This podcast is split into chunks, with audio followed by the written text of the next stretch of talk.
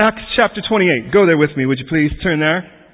We pick it up in verse 26.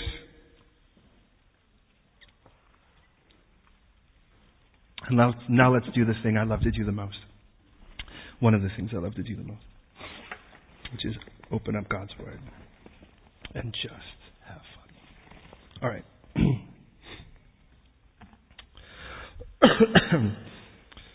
now, when we came to Rome, the centurion delivered the prisoners to the captain of the guard, where Paul was permitted to dwell by himself with a soldier who guarded him.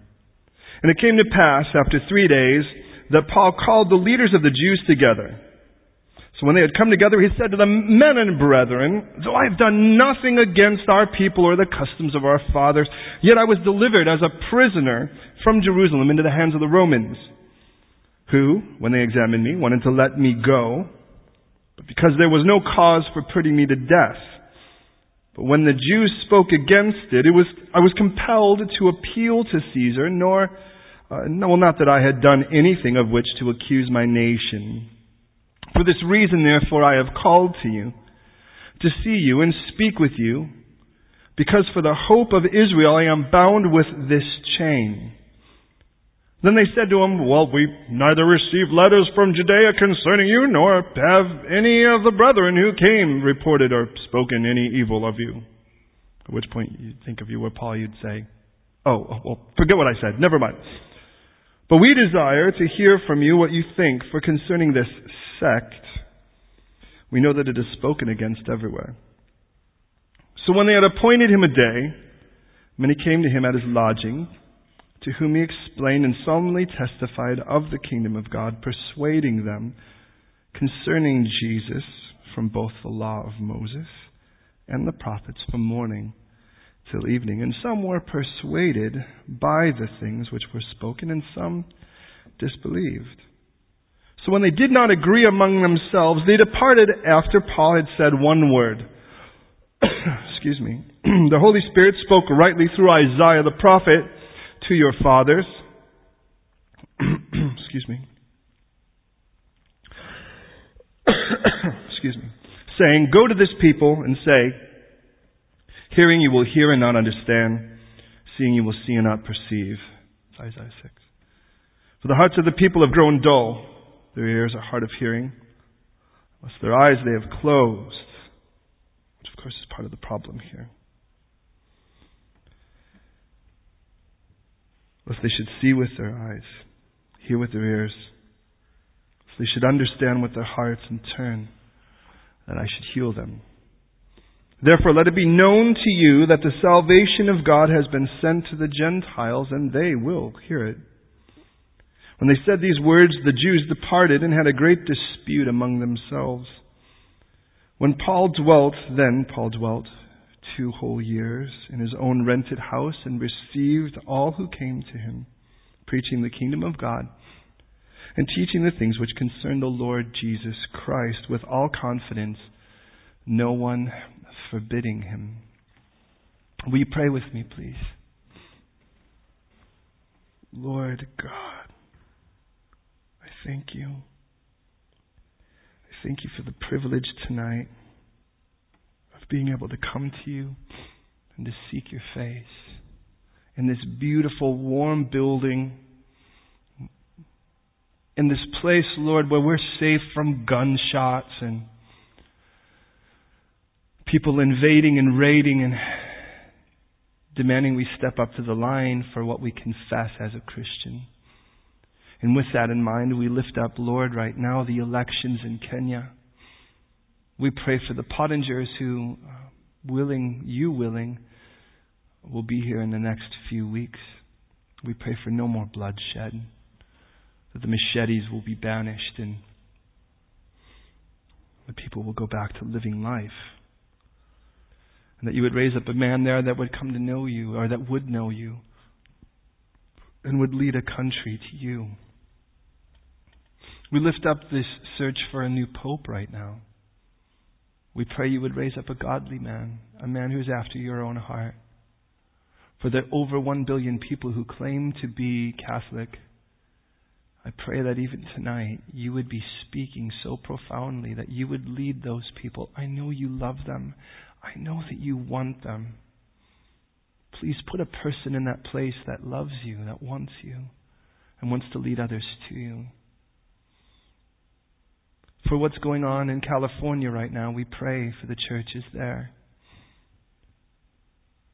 We pray that you would be raising up godly men and quieting those who speak lies. We pray the same in our own country here now. Lord, we pray for the power of your Holy Spirit right now to open our eyes, unplug our ears, soften our hearts, that we could hear with our ears what your Spirit would speak to us tonight. That we could, with our eyes, see that which you wish to show us.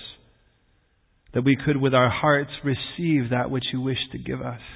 With our minds, receive and entertain and gravitate to that which you wish to inform us. And God, tonight, redeem every second.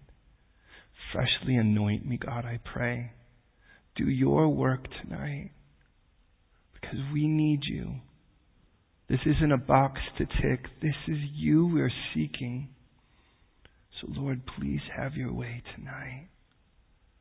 For those, if there be any who have yet to know you as Lord and Savior, let tonight be the night of their salvation. For those who have said yes to you but have had a hard time stepping forward from there, give them that hunger for the pure milk of the Word that they would grow thereby. Give them a love for fellowship, a freshness in, in prayer. For those who do know you and are growing, continue to foster and fester those things that are good in them. That's you, of course, working. For it is you who works within us to will to do and to do for, our, for your good pleasure. And I thank you that you who began a good work, you'll be faithful to complete it. And each of us. I thank you that we're your masterpiece, your workmanship, your poema. May we tonight walk out of here so encouraged, so much more equipped, so much more challenged. Lord, break through every language barrier, break through every culture barrier. And tonight, now, Lord, minister to each one of us. Speak to each one of us individually, right where we're at, and corporately as a fellowship now. We've come to seek your face. Please have your way as we surrender to you now. In Jesus' name. Amen. I would say tonight is would any please don't just believe me. Don't just assume it's true because, oh, thank you, David. Whoa. Thank you. Oh, what is water? Is it? See what happened? It was water when he drew it. and David, David's the only one who really knows what happened. Thank you. Thank you, David. I'm not taking the role of Jesus now. I just want you to know that. No. And that is, it is, you've saved the best. You surely saved the best for last. All right. Um, Rach, go ahead and, and flash up the the, uh, the map, if you would, please. Let's start with that. Now, listen. It's been a long three years. I mean, it's really been a long 36 years. 36 years ago, a man who was a Christian killer met Jesus en route to Damascus. And from there, his life was transformed. You will never be the same. It wasn't because he adopted a new religion. It wasn't because he joined a new politic. It's because he met Jesus. And everything changes. My desire for you isn't that you become more Christian, it's that you become more Christ like. You encounter him. Now, that's, that was 36 years ago. Since then, there's been a radical change in his, in his op, modus operandum. There's been a radical change in his paradigm, the way he does ministry. But the last three years have been pretty, pretty radical. So you see, three years ago, he was up here in the area of Macedonia. And while he was here in the area of Macedonia, he was collecting money. Uh, among other things, he was planting churches, he was checking on the believers, preaching the gospel. But the reason that he was collecting these funds was because there was a famine that was taking place all the way down here in Jerusalem. The whole Judean area had suffered a terrible famine. And as a result of that, the people were suffering. And, and I do think there's something to learn from this that the church rallied together And instead of just giving the money to, to people on the streets and then saying, well, we're nice people, when Scripture tells us that no matter what you do in word or in deed, you do it in the name of Jesus. It doesn't matter what it is. Jesus is to get the glory for it. And so what they did is they collected the money to give to the church so that the church there in Jerusalem could be used then, kind of like Joseph, to help feed the people around them and become a real fortress of hope for people. So initially, Paul had, had planned to just kind of sail from here, but there was a plot to kill him, so he came back up here. And as he was here, it's interesting. During that time, he actually writes the letter to the Romans. By the way, God willing, we may take a diversion for a week or two, but that will be the next thing, because as we go straight through Scripture, if we end Acts, Romans, the next thing on our list. Now, what's interesting is, is when Paul writes to the letters of the Romans, that's three years before this point where we're at in Scripture. He had never met them. Well, at least he'd never been to Rome. What's fascinating, though, is the familiarity he has. Now, we'll go in there in just a minute, but follow me in this. So, in those three years, Paul has gone from here and he's headed down south of Ephesus to this little area here, to the area of Miletus. And it was there, by the way, if you remember, that he meets with the Ephesian elders and tells them, You're never going to see me again. And so I want you to know I am innocent of the blood of all men because I have not hesitated but to proclaim to you the whole counsel of God. He says, I want to warn you, after my departure, savage wolves will come, not sparing the flock, to draw after themselves the disciples. Paul knew they were poised. And he knew the moment he left, they were coming because they were hungry. I mean, what's the difference between a lamb and a sheep? Their diet. Now, with that in mind, Paul, after doing so, and the people cry and they weep because, mostly because they know that the, at least the words he said, you'll never see my face again. And there'll be 17 cities he will visit on his way down to Caesarea. And, and, and it's interesting because in each one of them he tells us, I don't know much, but I do know this, that chains and arrest await me, and tribulation await me. He says the Holy Spirit says that in every city I visit. Now, how many times do you have to be told that? But Paul says, But I am ready to die. Not just to suffer, but to die. And I love the fact that Paul didn't just say, okay, I'm okay with it, I've reconciled it, but Paul's like, I'm ready. That's, uh, that's what it is. I'm ready to die for Christ. Now, interesting.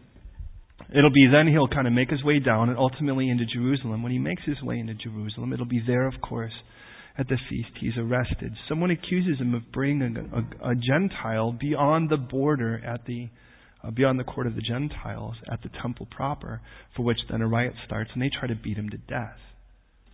Paul will be rescued by those Roman guards, and then ultimately he will be shipped because a plot was discovered to kill him. Guys that said they wouldn't eat or drink until they'd killed him. And so they move him over to this area up here, a little just above here, to the area of Caesarea. Now, in Caesarea, that he's there as two years a political prisoner. Two years. They don't have a legal charge against him. All they know is that he's a Roman citizen, so they can't hold him, but they can't release him because you can't legally release a Roman citizen into something you know is harm. And they know if they release him, there are going to be people that are going to kill him.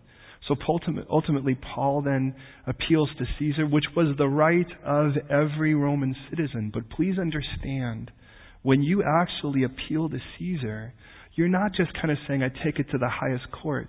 In almost every case, you have to file a countersuit. I mean, let's put that into practice. Let's just say, Rodrigue, bonsoir, monsieur. He is actually having a problem, and he's having a problem. Hey, how are you? He's having a problem with Daniela.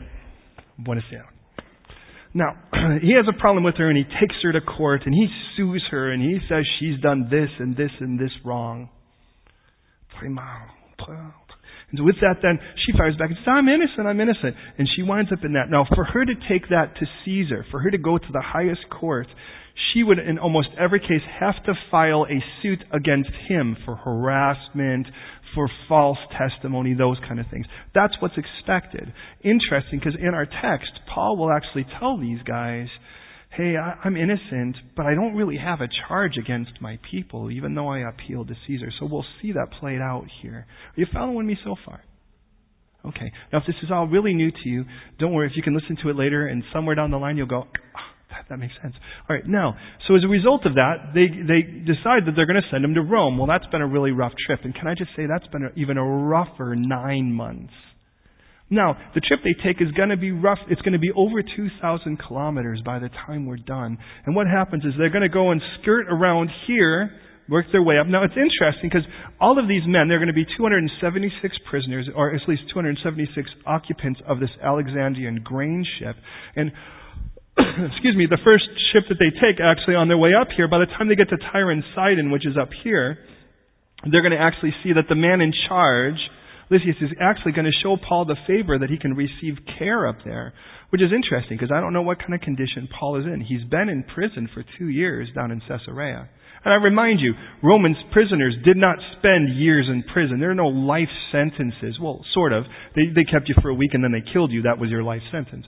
Now, so for you to be in there for two years, that's a really strange thing. Now, with that, they kind of go up this way and work their way here. And by the time they make their way over to here, where it's relatively peaceful, they board a second Alexandrian grain ship, or at least this one much clearer and bigger, assumedly, even though Paul says, I don't think this is a good idea.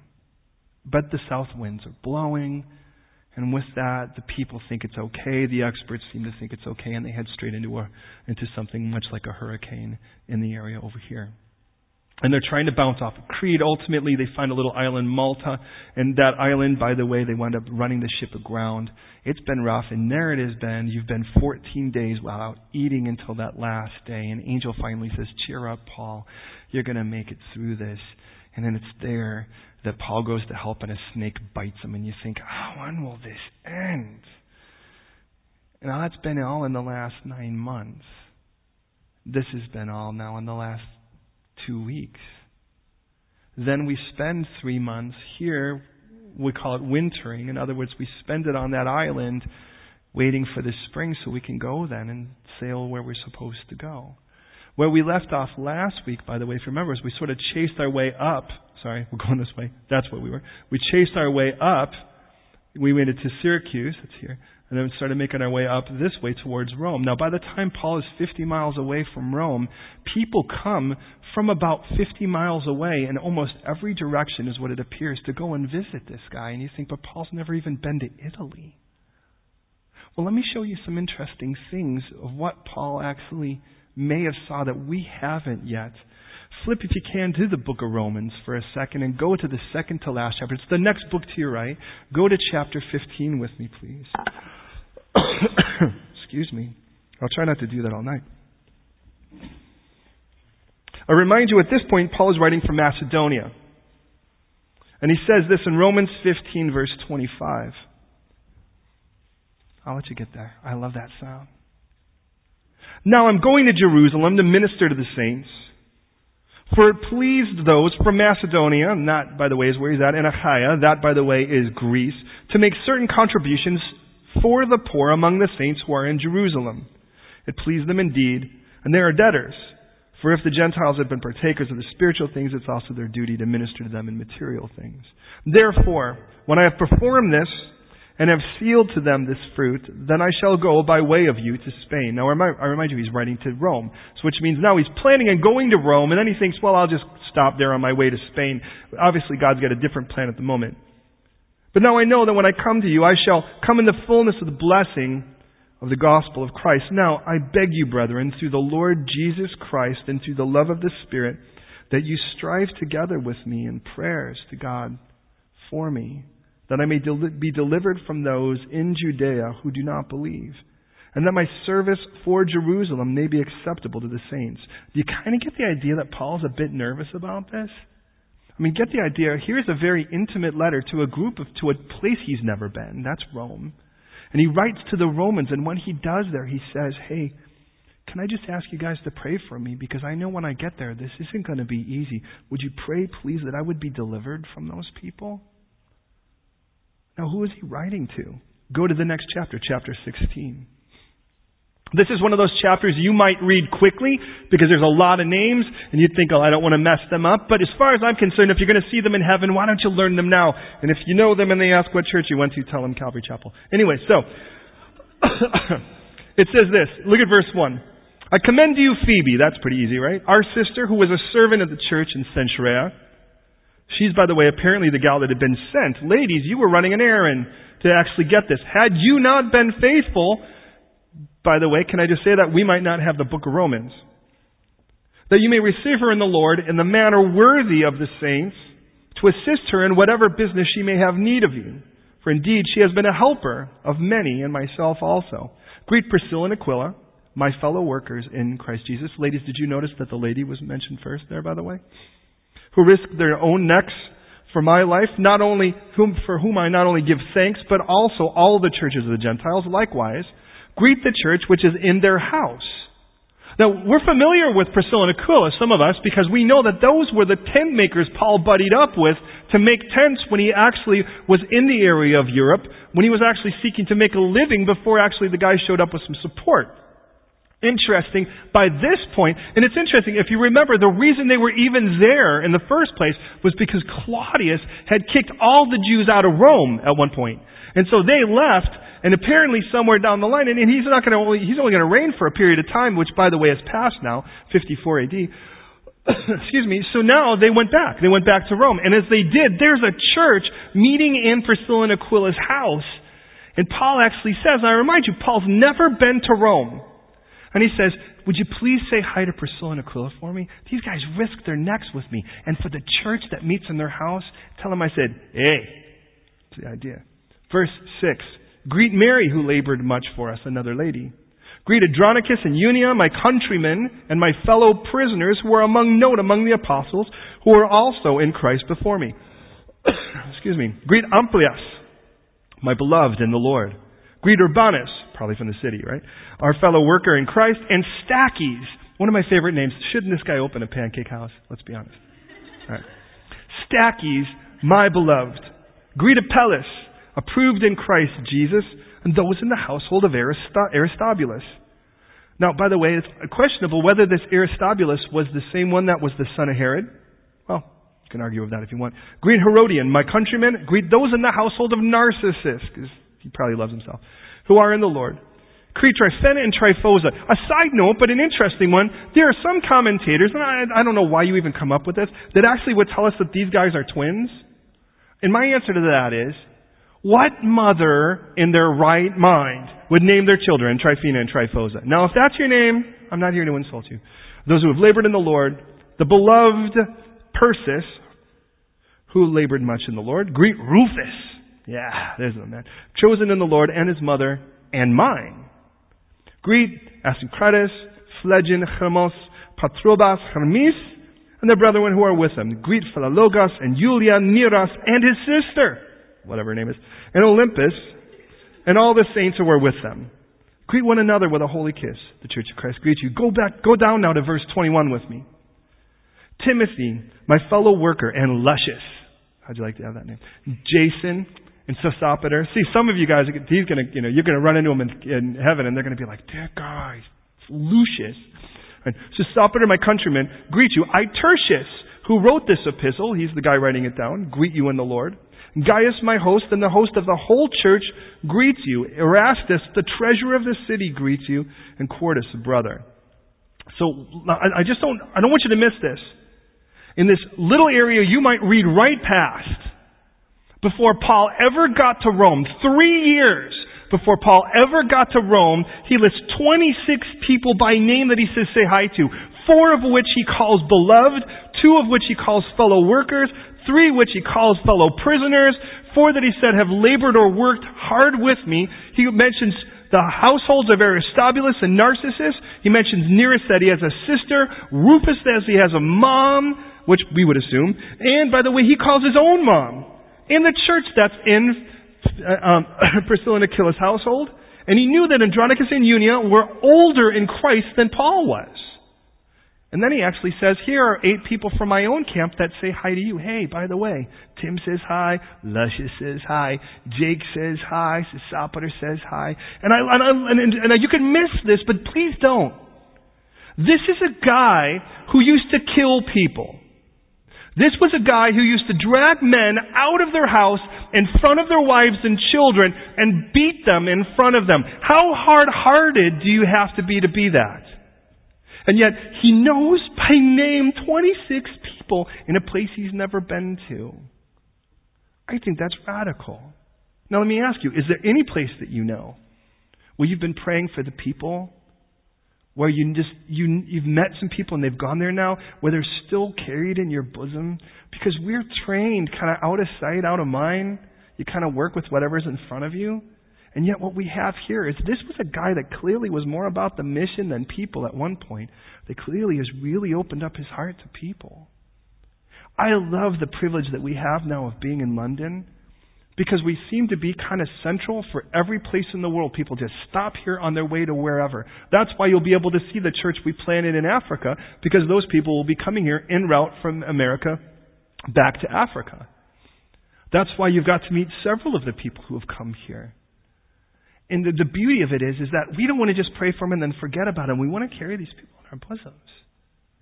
We want to be able to take these people to heart. And I love the fact that Paul has been so transformed.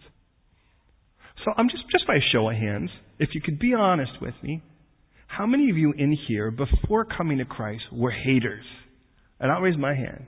I mean, some of you, you're like, well, I'm not really sure. No, if you were sure that you were a hater, and people would have said, that person's a hater, and I know that. Um, I know that because people, people have told me that. I don't know what happened to, to him, but I'll tell you what. I remember people used to say, you know, if they would, if you lived on a deserted island and you could have one thing, what would it be? And I told them, offense. You know, I mean, that was where I was before I knew Christ. And going from that to who He's transforming me to be, there's just something about that that is astounding. And, and now let's get back into our text for a second, or into it finally. Excuse me. we finally come to Rome. Now, en route, I remind you, we've been stopped in Tyre. Brothers have ministered to us there. We've made our way up through the, uh, the Italy, the Italian, you know, coastal line, and as we have, we've been loved on by people. And I remind you, people have taken us in, and there's 276 people. How do you call someone and say, honey, I just want you to know we're going to have a few over tonight? Which some of you, you're aware of. We kind of do that quite often anyways. But it gets a little bit more complicated when it becomes over 200 people. But there is something about the Christian community that opens their hearts to people because one of the things it says, by the way, is that we're supposed to practice hospitality. The word in the Greek, by the way, and it's one of my favorite words for hospitality, is the word philaxenos. Phila or phileho means to befriend. It's the type of mutual love, to befriend. Xenos to this day means stranger. If you go to Greece and you want to stay in a hotel, they'll call it a xenophagio, which literally means a stranger box. Hi, I'd like to rent a stranger box. That just doesn't sound inviting to me at all. Good, you come, no go home. Now, if I'm going to practice hospitality the biblical way, then I'm going to befriend strangers. The problem is, let's be honest, that is awkward. And we live in a culture where being awkward, we'd rather be filleted alive than be awkward. And, and I think this, to be honest, I genuinely believe, and I'm not the kind you know that I think if I drop my cookie or something, Satan did it, but I genuinely think the devil's behind that. And the reason is, if the, if the enemy can make awkward a huge issue, then all he has to do is make Christianity awkward, and then nobody shares. And that's what's happened. We're afraid to go out and share Jesus with someone because we're afraid that it's going to go back to the weather, or worse yet, someone's just going to look at us with that look like you're an idiot, leave me alone. But the most dangerous thing is, I'm not even talking about sharing with a stranger. I'm talking about sharing with the person you've sat next to that you've had great conversations with for years. And you still won't bust into it about Jesus. And can you imagine that one day they stand before the Lord and they see you bowing before glory and they look and go, How did you get over? Hey, why didn't you tell me? Now, in our text, we've been delivered to Rome.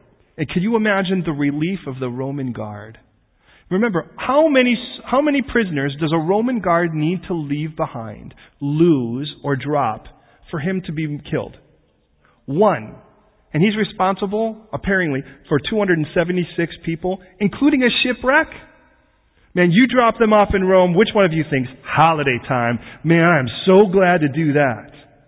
And it says, when we come to Rome, the centurion delivered the prisoners to the captain of the guard, Paul was, by the way, permitted to dwell by himself with a soldier who guarded him. So now we need to have a little bit of fun. So because this is, I want you to see how this plays out from the standpoint of where Paul is. So let me, who can, who can I pick on here? See. You can't see the fear on some of your eyes right now. So I need someone that kind of looks like a Roman guard. Dash! You're perfect. Come on this way. You're thinking, oh man, come on. I'm pulling you out, man. You got me on this one? Okay. Now, now follow me on this.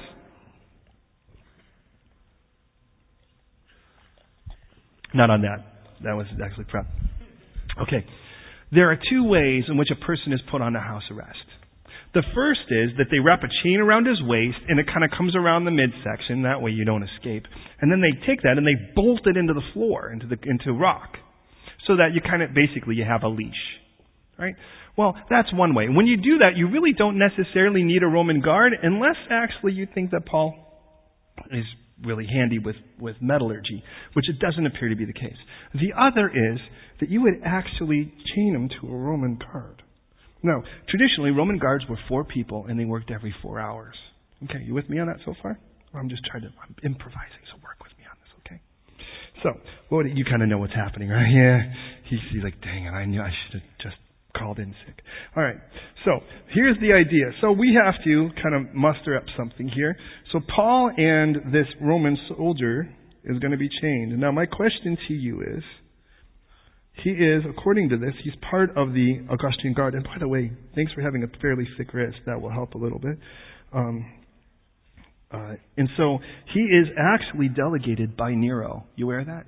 And get this Nero's responsibility is to send you to me and if I were Paul, I'm one of the most rabid evangelists that has ever lived.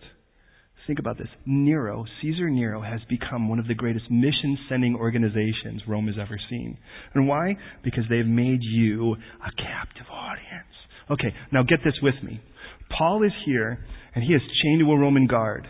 And there's going to be some things that are going to happen. First of all, now I want to remind you Paul's, and I'm glad you're patient. I want, to, I want to remind you Paul's basic MO. Paul's basic MO in a city is go into a city, find the synagogue, preach Jesus, offend the Jewish people with it, make them want to kill you, flee for your life, go to the next city. Find the synagogue, preach Jesus and offend them. Have them want to kill you, flee for your life. Next one. You know, and that was basically Paul's MO. Well, the thing is, there are three places in the world that had the largest concentration of Jewish people. One, of course, Jerusalem. That's kind of a duh. Now, second is Alexandria, Egypt. And the third was Rome. Now, if you go into a town where there is a small, because all it takes for a synagogue are 10 guys, they call that a minyan. If you can find 10 Jewish guys to rub together, you've got a synagogue. Now, if you take that and you realize that you're fleeing for your life in a place where you may not have a large group of people, what do you think is going to happen when you show up in a place where you know there is a massive amount of Jewish people? Every place you've gone, they're like, at this point, we've heard about you, we want you dead. They don't even know who you are yet. Paul shows up in Rome, and he's chained to a guard. And he's just, can you can imagine, he's sharing, let me tell you about Jesus. And this poor Roman guard, he can't go anywhere. Right? And here's the best part. Three days. When do you, now if you were the Roman guard or if you were one of Paul's assistants, wouldn't you think, when's the ambush? When is it going to happen? I would think so. After three days, Paul can't handle it anymore. He calls the guys in and he has a meeting. and we'll get into that, but basically, here's the basic rundown of the, of the rest of the chapter. He shares with them, and it says from morning until evening. Morning starts at 6 a.m., evening starts at 6 p.m which means more than likely Paul just preached a 12 hour sermon, which I guarantee you I should not go that late tonight. Now, with that, that means Paul has actually preached fully through three rotations of Roman guards. Did you get that? Means three guys came in and got four hours of Paul. How do you, you know, can I go to the bathroom? I mean, what do you, no, I'm not, wait a minute, this is a good point. Listen, you know, and then get this. So he calls them in, he starts sharing with them, and he, and he, preaches with them, and he tells them, and you know, at first he tells the guys, look, I'm innocent. You could tell that Paul assumes that they have something, because he starts on the defense. Do you see that? He goes, look at, want you know I'm innocent. And they're like, we don't know what you're talking about. So he's like, oh, well, never mind. And so can we just have a Bible study? So he has them all come in, and as he does, and we'll dig into that in a second, and then to get this, he preaches this beautiful thing, and then the people kind of rally around by the time, and he goes, look at, Isaiah was right. And he quotes from Isaiah 6, the same place where God calls Isaiah into service when he says, Who can I send? And get this, this is the beautiful. And so here it is. And he's like, let me tell you about Jesus and how he rose from the grave and how the whole thing. And it's like, I don't know about you, but I would have fun. But that's kind of natural for me. I mean, when we go to another country, we, we're really careful these days who we pick out as our translators because it's really fun. You go to Russia and you're like, Jesus is so awesome. He makes you want to go, woo! And you hear someone go, blue, blue, blue, blue, you know? and by the second year, people are like, you know? And then you get a few that are more free spirited and, you know, in Italy, it's a great thing. Boy, I make them run up and down steps. But anyways, so you got all this happening. But here's the most beautiful part. As he's preaching from the Moses and from the prophets, ultimately says, Isaiah was right. When he said that you guys have ears, but they're stopped up. You have eyes and they're not seeing. You're choosing that because your heart is heart. Wait a minute, your heart is hard. And then yeah, you got it. And then he goes, but listen, what he did say was that you wouldn't listen, but he did say that the Gentile would listen. Do you get it? He says, look it, I'm chained to, the, you handed me over to the Romans. And it's like, how, this is like show and tell. Here he is. And you know, I'm innocent. The Romans even said I'm innocent, right? You know, and it's like, and you guys won't even listen, but God said that the Gentile would listen, right? Yeah. So you're going to receive the Lord? Do you get it? I mean, how Paul took advantage of this when you might not. When we might go, oh, I've got a little song for you. Nobody knows the trouble. I mean, where we might go with it, and where Paul goes with it is, this was an opportunity. Now listen, and I'll try to get you off of this. Now, oh, it's stuck. Just yeah, kidding. Yeah, all right, man. Thanks, thanks, Dash. I, I love you, bro. So. Yeah, yeah, that's it. Good on you, bro. Thank you. Give me a hand. Would you do that just because, you know? Follow me on this. This, this individual had taken an opportunity of something that looks like a terrible setback and he used it as a setup. And that becomes really the difference in whether or not you're going to trust Christ when you understand or you're going to trust Christ beyond it. I mean, if I tell you that I'm going to trust Jesus as long as I can understand Him first, then my logic is still Lord. Then still the idea is I'll follow you as long as I know where. And God's like, that's not following me. Could you imagine if Jesus sat down with his disciples and said, Hey guys, I said follow, follow me, but let me just make clear what that is. We're going to go to the prostitute. We're going to go to the lepers. We're going to go to the scary part of the, of the, of the, the lake where there's a guy possessed. Oh, and on the way, you're all going to think you're going to die anyways from the storm. But when we get there, then there's this guy who's going to be naked and screaming, and, and you're already freaked out before you got there. And then after all of that, you know, we're going to have angry people everywhere. They're going to shout, crucify me. They're going to beat me. You're going to follow me to the cross. And all of a sudden, you'd say, I'll stop. Not it everything changes. Because the moment that the cross gets involved, which, dare I say, is really what Christianity is about, well, it's half of it. Without the cross, you can't have an empty tomb because nobody gets to the tomb. And we really want a new person, but we don't want the old person to die. Is that weird? Because God's like, you can't have both. I really want the person you were to die because I have someone so much better. And it's sort of like God saying, you know, I know right now you live in this shack. I want to, I don't want to just relocate you. I don't want to just remodel you. And I certainly don't want to just redecorate you. I want to reinvent you. And you think, but I'm used to this place. I'm used to that draft. And I'm used to the way the door doesn't open. And I'm used to the stove not working. And I'm used to standing in cold water and calling it a shower. and God says, Yeah, but, but I'm not here to, to, to make your life a little nicer.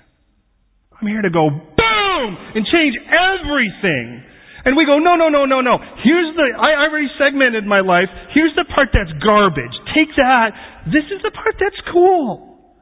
And God's like, I'm not just your garbage man. I'm your Lord. I mean, if I'm worthy of your rubbish, well, how can I not be worthy of the rest? I mean, what are we proclaiming if we say the only thing Christ is really worthy to receive is this stuff I would flush? And Paul here is in a place Well, let's face it, it's been a rough road. It has been a rough road. For the last three years, excuse me, he's been a political prisoner. He's been beat up. There have been all kinds of plots to kill him. And no matter what it is, no matter what it is, this guy, you just can't seem to knock out of him that he's going to use this for Jesus. Now, where are those people today? I mean, we're so governed by comfort, we won't even help someone because it's six more steps.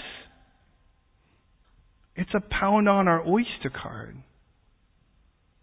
We think, man, I don't know. And God, I mean, God's like, well, but you never really broke a sweat on that one, did you? No, I'm not telling you you have to work for God, but if I'm in love with Him, I tend to have a lot more energy for the things that are more important. Does that make sense? Because I'll be honest with you. It kind of makes me sick when I look at myself. I can't tell you about you. I don't know you. But when I look at myself and I think, Jesus, you gave everything. And I'm not sure I'm giving anything anymore. I mean, honestly. I mean, a little time here and there. I get to do this, which I absolutely adore and love, and I know lives are going to be changed because it's the Word of God and the Spirit of God. I'm just a donkey. I know that. But I mean, if the Lord were to say, hey, let's jump out and do something crazy, would I only do it if I thought it would sound cool for me to tell you how crazy the moment was? And even then, that's selfish, isn't it? I don't know what Paul had as a vested interest when he was chained to a Roman guard. But he used it. And it gets even wilder. Follow me on this. So it says in our text, excuse me, after three days, he, Paul, he called the leaders of the Jews together. That's verse 17. So when they had come together, he said to the men and brethren, I've done nothing. There he is on the defense. People of the customs. And yet I was delivered as a prisoner from Jerusalem into the hand of the Romans. When they examined me, they said that there was no reason to actually keep me, put me to death. But after this whole thing came down, what does it say? For this reason, verse 20, I've called to you because I hadn't done anything against our nation. Notice to accuse the nation. I'm not countersuing. But I've called to you so I can speak with you because of the hope in Israel. I'm bound with this single chain.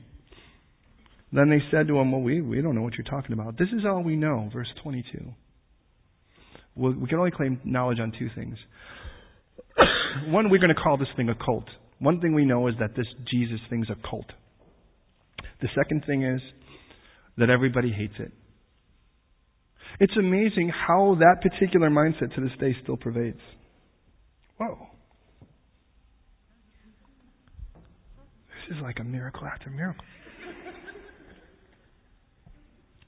I'm going to leave my wallet. In. No, I'm just kidding. I'm sorry. I'm sorry. That was really not right. Um, follow me on this. Case in point. Dilek. Dilek was raised, and I'm just going to pick on you. I'm sorry, honey. Um, was raised in Turkey. Some of you were raised in cultures like this. For her to give her life to Christ, there are immediate costs. For her to say yes to Jesus, there are those that would try to teach her in her own culture, and correct me if I'm wrong, that she wouldn't even be Turkish anymore. That's insane. Others, well, we don't know much. All we know that if you really trust in Jesus, and praise the Lord, pray for our sister and others like her, that by the way, man, what a hero. She's, you know, she's not applauding herself, I am. She made a choice and she knew there were costs involved. What about us? Some of us, you kind of knew that guy's going to break up with you, that girl's not going to go out with you. You might lose your job, someone's going to think you're an imbecile. Yeah, you're probably right. It's a small cost. If you're in love with someone, you don't care. All of a sudden, Rodrigo falls in love with a girl named Karen, and if someone has a problem and they just hate the name Karen, he's not going to care. He's still in love because the love is stronger. His commitment to her is stronger than that. I would hope that mine was with the, Lord. It's like, look, we don't know much. All we know is that this Jesus thing is bad, man. When we're in Israel and you're sharing, we tell people, tell me what you understand about Jesus. All we know are two things. One is that, that he's bad. And the other is if I accept him, I won't be Jewish anymore. Ironic because most of those people that I speak with don't even know what it means to be Jewish. I'm like, so is it like a religion? Well, yeah. But that person is not religious. Are they still Jewish? Well, yeah, it's kind of a bloodline. Well, wait a minute. So, like, if they give their life to Jesus, will they be like Italian now? And it's that weird.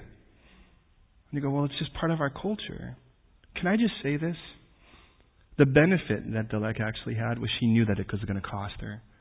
Every one of us, when we gave our life to Christ, we need to realize it's countercultural. A culture that says, we want to tolerate everything but you. I'm like, funny, that's pretty intolerant as far as I'm concerned.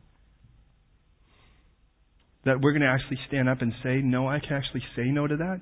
And that's a testimony to others, and that I have a brand new life, and I could care for somebody that I would have rather punched before. And I think, how insane is that? And when people look at that, it's countercultural. And when we're not just saying, you can't do that, we're saying, I don't want to do that anymore. Beloved, please hear me on this. He sits down with these people, and they're like, look, at all I really know is this. Weird as it is. Um, if, if, if you say, well, if, if you say yes to Jesus, I, I, it's spoken of everywhere. It's a bad thing. So he says, well, then let's sit down and talk. Well, it's a point a day. You guys be prayed up. And what's interesting is that these guys do it. The Jewish people come in, and he starts to share from Moses and the prophets. Please don't miss this. Wow, what, that, what would that be like? When we were in Israel a few trips ago, there's a thing called birthright. I don't know if you're familiar with it. It is a taglit. You take a bunch of people with the idea that are Jewish uh, by blood, and they're from 18 to 23, and you fly them as an all expense paid trip to Israel with the hope that they would fall in love with Israel and make aliyah, which is like permanent, permanent pilgrimage, to get more Jewish people into Israel. So what do you do when you take a bunch of kids that are 18 to 23 and you give them all the free time and they're away from mom and dad for the first time? It becomes like the party love boat. And everybody for the first three days, they're so wasted they don't even know what country they're in. But somewhere about four or five days into it, they're bored with it, strange as it is. And they're sitting out in their hallways.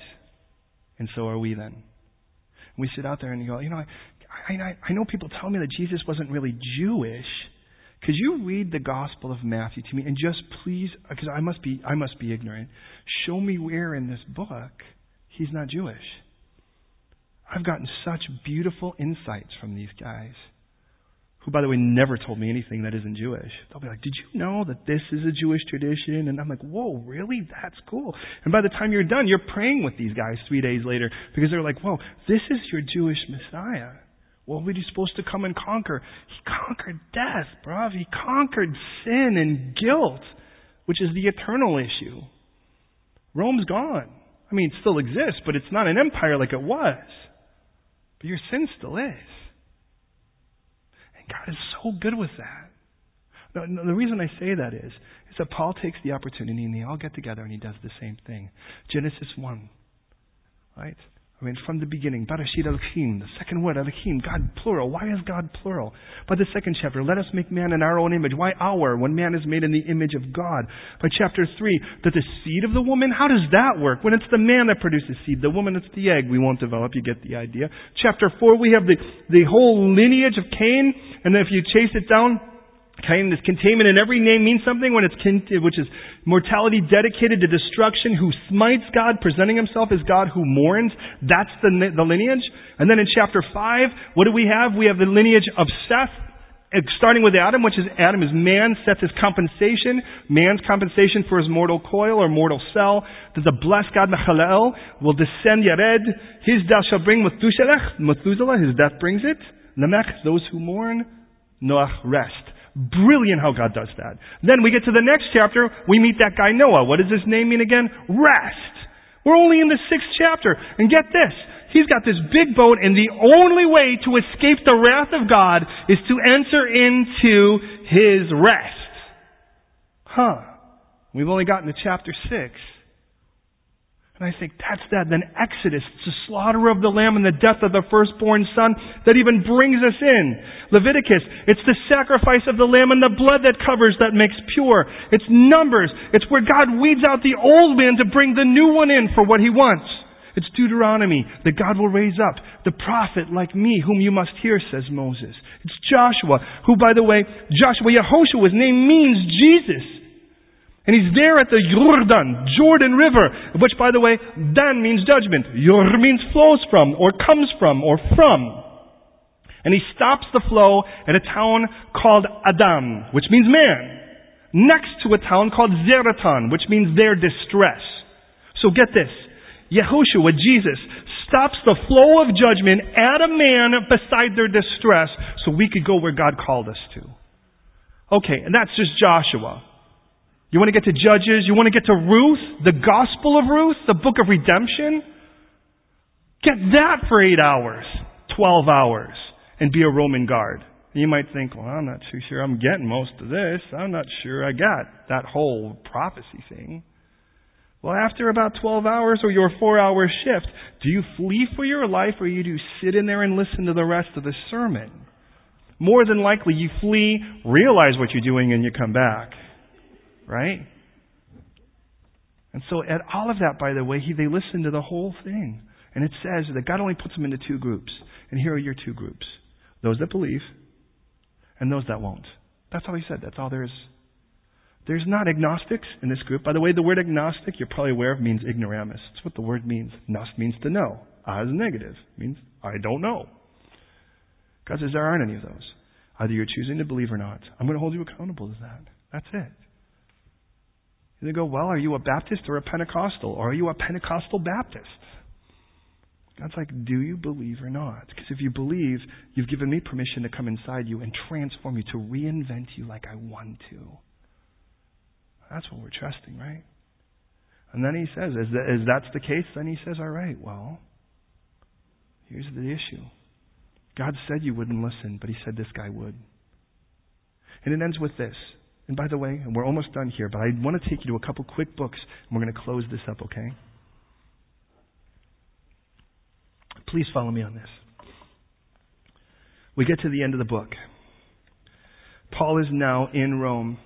And by the way, you ever watch one of those movies where you are just sure there's going to be a sequel because there's no real ending? And you're like, wow. They couldn't have even given me a sense that this was finished. You're like, oh no. I should have just bought the two tickets when we first came in. He says at the end of this, when he had said these words, the Jews departed, and a great dispute among themselves. Verse 30. Paul dwelt for two whole years in his own rented house. And I wonder who paid that rent. And, it says, and he received all who came to him. I wonder who that is. I'll give you that in just a moment here. Preaching the kingdom of God. By the way, God always makes clear that that's a positive in Scripture. Please never give that, oh, I'm not going to preach at you, man. I'd say, please do. He was preaching the kingdom of God and teaching the things which concern the Lord Jesus Christ with all confidence, no one forbidding him. And so if I were to ask, well, what are the last words of the book of Acts? You might say, forbidding him. Because that's it in the English. But I'm going to give you the last four Greek words as it is originally written. Are you ready? First word, meta. Can you say that? Meta, meta means amidst or with. As a matter of fact, the word, the Greek word for air is air.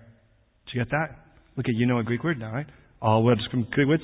So when something is amidst the air, it is a metaer, or we would say meteor. That's where the word comes from. Get the idea. It's our first word. So the first word is with. Second word, passes. Can you say passes? Like, yo, this is my passe. No, no, passes means all. Third word, paresias. Say paresias. Come on, give me good Greek. Paresias. Paresias is the word, by the way, for boldness. Then the last word, akolusis. Or actually, in this case, it's akolutis. Would you say akolutos? Akolutos literally means, kalutos means to stop. Uh, with a negative means unstoppable. The way that this book ends uh, these four words, with all boldness unstoppable. That's how this book ends. How cool is that? And you kind of go, well, it still doesn't feel like it ends. And can I just say, duh, the reason is simple. Because I really do believe God is still writing this book. How do I know that? Because in Revelation chapter 20, it says in verse 12, I saw the dead, small and great, stand before God, and books were open, and another book was open. By the way, that which is the book of life. And the dead were judged, each according to their works, the things that were written in those books. And you go, well, wait a minute. I thought we weren't judged by our deeds. Strange, because in 1 Corinthians 4 it says, judge nothing before its time, and when the Lord comes, who will both bring to light the hidden things of darkness and reveal the counsels of the heart, listen, then each one's praise is from God. See, God is still recording deeds. He's just not recording your bad ones. How beautiful is that? I mean, imagine the one-sided book that's going to be. Now, for some of us, it might be a pamphlet. I pray not. I pray mine would be more like a Russian novel. You know, one of those things that was like, boom, when it hits the table, you know? And, and not because what I want to do is lots of great stuff. Actually, I would love to do lots of great stuff, but because I love him and he's worth it. And, I, and I, God just doesn't want us to get a sense of finality. And the reason is, what would he be writing in your life this week? It'd be, well, could have got up, but didn't. Well, can't write that down. That's not so good. I said, go do that. And they said, that's a little too crazy, God. We can't write that down. What could he write? What could he write down this weekend? What could he write down? I mean, it could be, I, I'm sure that most of what it is, we won't even remember when we stand before him. You chose to pray for that girl because you were concerned. You didn't even know her, but you thought, can I pray for you anyways? You risked the awkward. You said, hey, let's get together and just read the Bible. How crazy is that? You risked the awkward got up and said, You know what? I'm, I'm going to do something different. I'm just going to walk through the streets and I'm going to pray. And Lord, if all you want is for me to walk with you and I look like a lunatic, that's cool. And if you tell me to share with someone, I will. But I just want to be available. And you could just see, man, may God give the angels writer's cramp because of your availability. Because we know this. It is He who works within us to will to do and to do for his pleasure anyways. If the only difference is whether you let him. So close this up with me. Are you ready? We're going to turn to four books because wow, Paul, why does God have Paul in prison for two years? He'll be here. From 60 to 62 AD, then he'll be released till about 65, 66, 67, and then he'll be caught one more time and murdered by Nero. Now, what does he do in those two years? God says, I have a new ministry for you. But you go, well, here I am in the captive thing. And God says, look, you know what I have? I have the book writing ministry. You're going to write the Bible. How do you think? Okay, that's pretty cool. I'm good with that. Well, let me just point out a few things in those books. By the way, those books will be Ephesians, Philippians, Colossians, and Philemon. Look at these, just a couple verses with me, would you please? And we're going to bring this to a close. Ephesians. Look at chapter, go to Ephesians. You're going to go to the right now. Romans, Galatians, I'm sorry, Romans, you got the Corinthian letters, and then you have Galatians, and then Ephesians.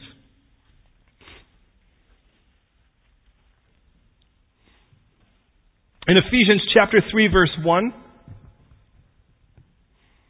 he says, For this reason, I, Paul, the prisoner of Christ Jesus for you Gentiles, if indeed you have heard of the dispensation of the grace which was given to me for you. That's how this whole thing starts. Paul just wants you to know that he's a prisoner, but he's a prisoner for Christ's sake, and that's okay. Go two books over now to the book of Colossians, chapter 1.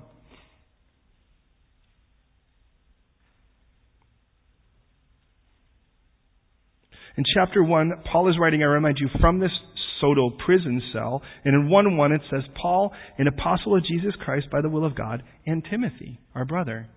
Who else is at that house with Paul? Come on, come on, give it to me. Give me some love. What is it? Timothy. We know Timothy is there. Go to chapter 4 with me. Verse 7. More verses you might read quickly through.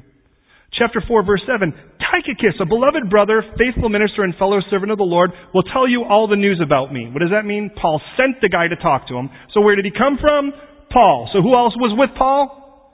Tychicus. I'm even saying the name first, so you're safe, right? I'm sending him to you for this very purpose that he'll make known to you, he says, by the way, so you'll know the circumstances concerning me and comfort your hearts, with Onesimus. Who else is with him?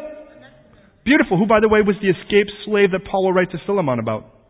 Faithful and beloved brother, he's one of you.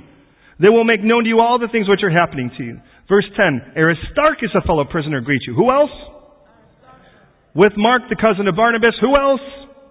Of whom you receive instructions if he comes to you welcome him. And Jesus, who was called Justus. Who else? All right, called Justus. These are my only fellow workers of the kingdom of God who are of the circumcision. In other words, these are just the Jewish crew that hang out with me here. They've proved to be a comfort with me. Verse 12. Epaphras, who was one of you. Who else? Nice. A bondservant of Christ greets you, always laboring fervently for you in prayers that you may stand perfect and complete in the will of God. I bear witness that he has great zeal for you and those of Laodicea and those of Hierapolis. Luke, the beloved physician, and Demas greet you. Who else? Two more names. Who are they? And, yeah, beautiful. Now don't miss this. If I get this right, if all the people who are Jewish are from 11 up, that means that Luke is Jew, isn't Jewish. He's a Gentile. Do you realize that Luke, a Gentile, wrote over a third of the New Testament? That's kind of fun to think, isn't it? Okay, well, with that, go to Philemon. You're going to the right, all the T books, the Thessalonians, the Timothys, Titus, and then Philemon. We're almost done. We're almost done here. Philemon chapter 1 verse 1. It says, Paul, a prisoner of Christ Jesus, and Timothy, our brother. That tells me who else is there with Paul. Timothy, to Philemon, our beloved friend and fellow laborer. Look at verse 23. Epaphras, my fellow prisoner in Christ, greets you, so we know he's there. Verse 24, as do Mark, Aristarchus, Demas, and Luke, my fellow laborers. You got that, right? Okay, let's get to the last of them and close this up. Philippians 1. Go, you're going to go to the left again, past those T books, just shy, one beyond Colossians, to the book of Philippians chapter 1. Let me tell you what Paul did with his imprisonment and how he saw it. Because it's so different from the way we look when we think, I got cut off, I missed my train, I'm gutted. chapter 1 verse 12. But I want you to know, brothers, that the things which have happened to me, I remind you, this is Paul writing from Rome. I want you to know, brethren, that the things which have happened to me have actually turned out for the furtherance of the gospel. It has become evident to the whole palace guard and to the rest that my chains are in Christ. Now listen to this. Paul was able to preach. And when he was able to preach, he preached to the whole guard. But what guard? What guard? What does it say? The palace guard. Well, the palace guard means whose palace? Nero's. Nero, the nutball, the nutter, sends these guys in to the evangelist and they're getting saved. And he sends in more. Ah, who's the hardest heart I could find? Ah, send him in. These guys are getting saved. And Paul says, you know, how do you get it? I mean, all of Nero's bodyguards pray with me. Think about that. And all the rest, that my chains are in Christ. And you say, well, how do we know we responded? Follow me on this. Verse 14, he says, And most of the brethren in the Lord, having become confident by my chains, are much more bold to speak the word without fear. Look at chapter 4, last couple verses, verse 18. Indeed, I have all in abound. I am full, having received from Epaphroditus the things sent to you, sent from you Which tells us, by the way, that the Philippians sent aid while Paul was there, maybe for the rent, a sweet smelling aroma, an acceptable sacrifice well pleasing to God. And my God shall apply, shall supply all your need according to his riches in glory by Christ Jesus. He doesn't say he'll supply all your need according to what you think are riches. Look at the last 421. Greet every saint in Christ Jesus. The brethren who are with me here greet you. All the saints greet you, in Caesar's household. How do you get that? Hey, the guy that's making Caesar's bed, the guy that's making Caesar's salad, the guy that's, sorry, the guy that's pouring his wine, the guy that has to read the annals to him so he falls asleep at night. There's this private joke around Nero's house. No wonder why the guy went mental. I mean, he refused Christ and everybody else said yes. Now think about this. What is a setback right now? What didn't you get you thought you should? What are you frustrated with because you think I should be here but God isn't giving it to you? And you're so busy looking at what you don't have you're not seeing the setup he's hooking you up with right now. And you're thinking, but I'm still single. Or you're thinking, but I should be here. God did you have done this. Where's my house? Where's my job? Where's my whatever? And God's like, hello. How about where's my calling? I have a place for you right now. I, in this season, you may never have this season again. And how long you're going to have it, I can't tell you. He knows. But man, He's obviously got you here for a reason. It's not a setback, it's a setup. Some of us knew that when our precious sister Amina testified about the ovarian cancer. And how two days, I mean, we knew that before we knew anything about what God was going to do. We just knew God was going to do something. And so when two days before her surgery, God totally healed her of it, most of us kind of went, yeah, that makes sense. I mean, we screamed, we yelled because God is awesome. Doctors are dumbfounded as we would expect. But the, I think the greatest miracle is that Amina had a resolve in her heart. We knew this. That even if he slay her, she was going to praise him. And that, let's be honest, didn't that encourage us even more than the healing? I mean, not that we would ever wish, Amina, that you would get it again, or any of you for that matter. The point is, is that there's got to be people like that out there, and that should be you. And whatever He's got you in right now, wherever He's got you, I'm not talking about you're in sin and that's where the Lord has you. We know better than that. You repent. But if wherever He has you, wherever He has you, setting you up. Now look in. My God so loved you that when you hated Him, when you were dead in your trespasses and sin, when you were his enemy, he sent his son Jesus, his only begotten son, to die on the cross to pay for your sins and mine. And the cross says paid in full, and the empty tomb says brand new life. That's what it says. So don't tell me how God would withhold from you anything when he wouldn't withhold from you the thing that was most precious to him other than you. Psalm says, Psalm 84. He will withhold no good thing from those who walk uprightly. So, can I just say this? If you ain't got it and you're serving Him, it ain't good yet. It may be good later, but man, why don't you celebrate what He has for you right now? Because discontented people make terrible witnesses for a God that we say in His presence is the fullness of joy. Now, listen as we go to prayer. We've covered a lot tonight, I recognize that. First, if you've not accepted that gift of Jesus Christ, I'm going to give you a choice to say yes to that. Because you're going to walk out of here in one of two categories those who've chosen to believe, or those who've chosen not to, chosen, chosen not to, well, or whatever. There you go. And you're going to be one or the other. My prayer is every one of you would walk out of here saying, All right, Jesus, if you really did pay it all, and all you really want is my surrender to reinvent me, then I give you the rights to all of me. But if you have said yes to Jesus, I'm going to give you a choice today, too. Is there any area right now you're trying to have God demo half your house? You've actually set guidelines and said, this you can touch, this you don't touch. Don't touch my talent, don't touch my brains, don't touch my looks, don't touch my dreams, don't touch my priorities, don't touch my friends, don't touch this relationship, don't touch this plan. Is that where you're at? And then you're going to say to the Lord, no Lord? How does that work?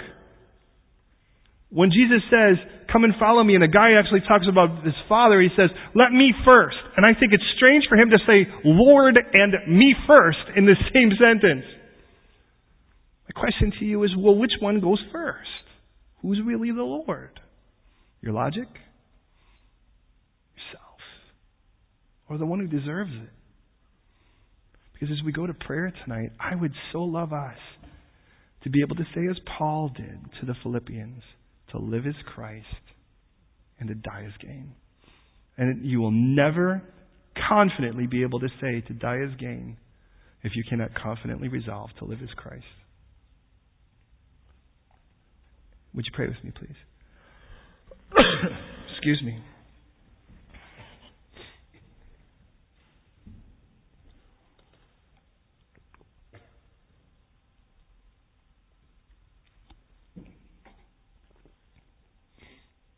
Lord, we have such a hard time praising you for the for the chains. Whatever those would be. I know that. when things restrict us, tie us to things. And yet, Lord, I just thank you for Paul's example. I think of those that um, have been in marriages that have been rough. But they're so busy complaining about it that they can't even invest you, Jesus, into those people, even though they know they're kind of tied to them. Well, they are tied to them. And for those, Lord, right now, that it's something else. It's something that limits them. Lord, they think it's their singleness limits them, ironically, or they think that it's the place that they're at, or their lack of finances, or it's whatever it is. Lord, you know our hearts.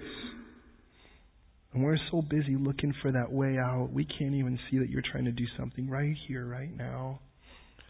And can I just say, as um, as a priest for these precious people and myself included, can I just ask for your forgiveness? Here's a guy, Lord, who says he's learned to be content in everything, and he has so much less to be content of than we do.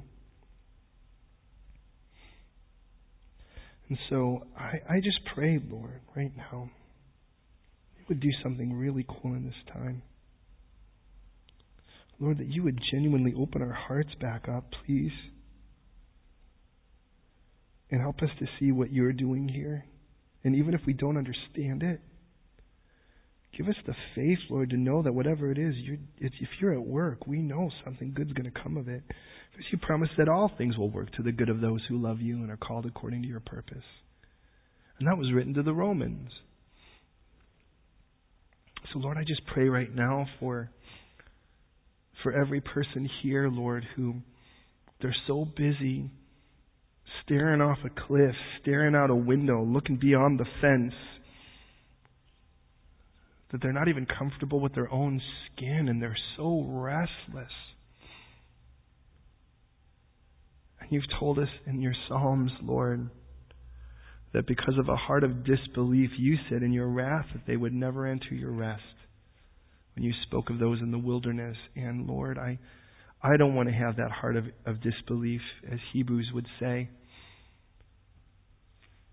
I, want to I want to have that rest in you because Jesus, you said, "Come to you when we're, we're exhausted, we've worked so hard, and you would give us rest." No, either you're lying, you failed, or we're not doing it. And I can only I can only reconcile this third. So, Lord, I, I pray right now for those that are so restless. Now, I do recognize, Lord, that you will put a restless on our hearts when you do move us somewhere, when you prepare us. But we can have even rest in that. As we cling to you and we just know that you're going to do something great. But Lord, whether that's you're moving people right here or whether you're preparing them to go wherever or, or whether it's just that you know that, that we need to know that changes need to be made. Lord, I just pray there would be nobody would walk out of this room and not surrender to you in the process. And if there be anything right now that we are not handing over to you, I pray by the power of your Holy Spirit you would speak now. You would minister now. And so, Lord, with that said,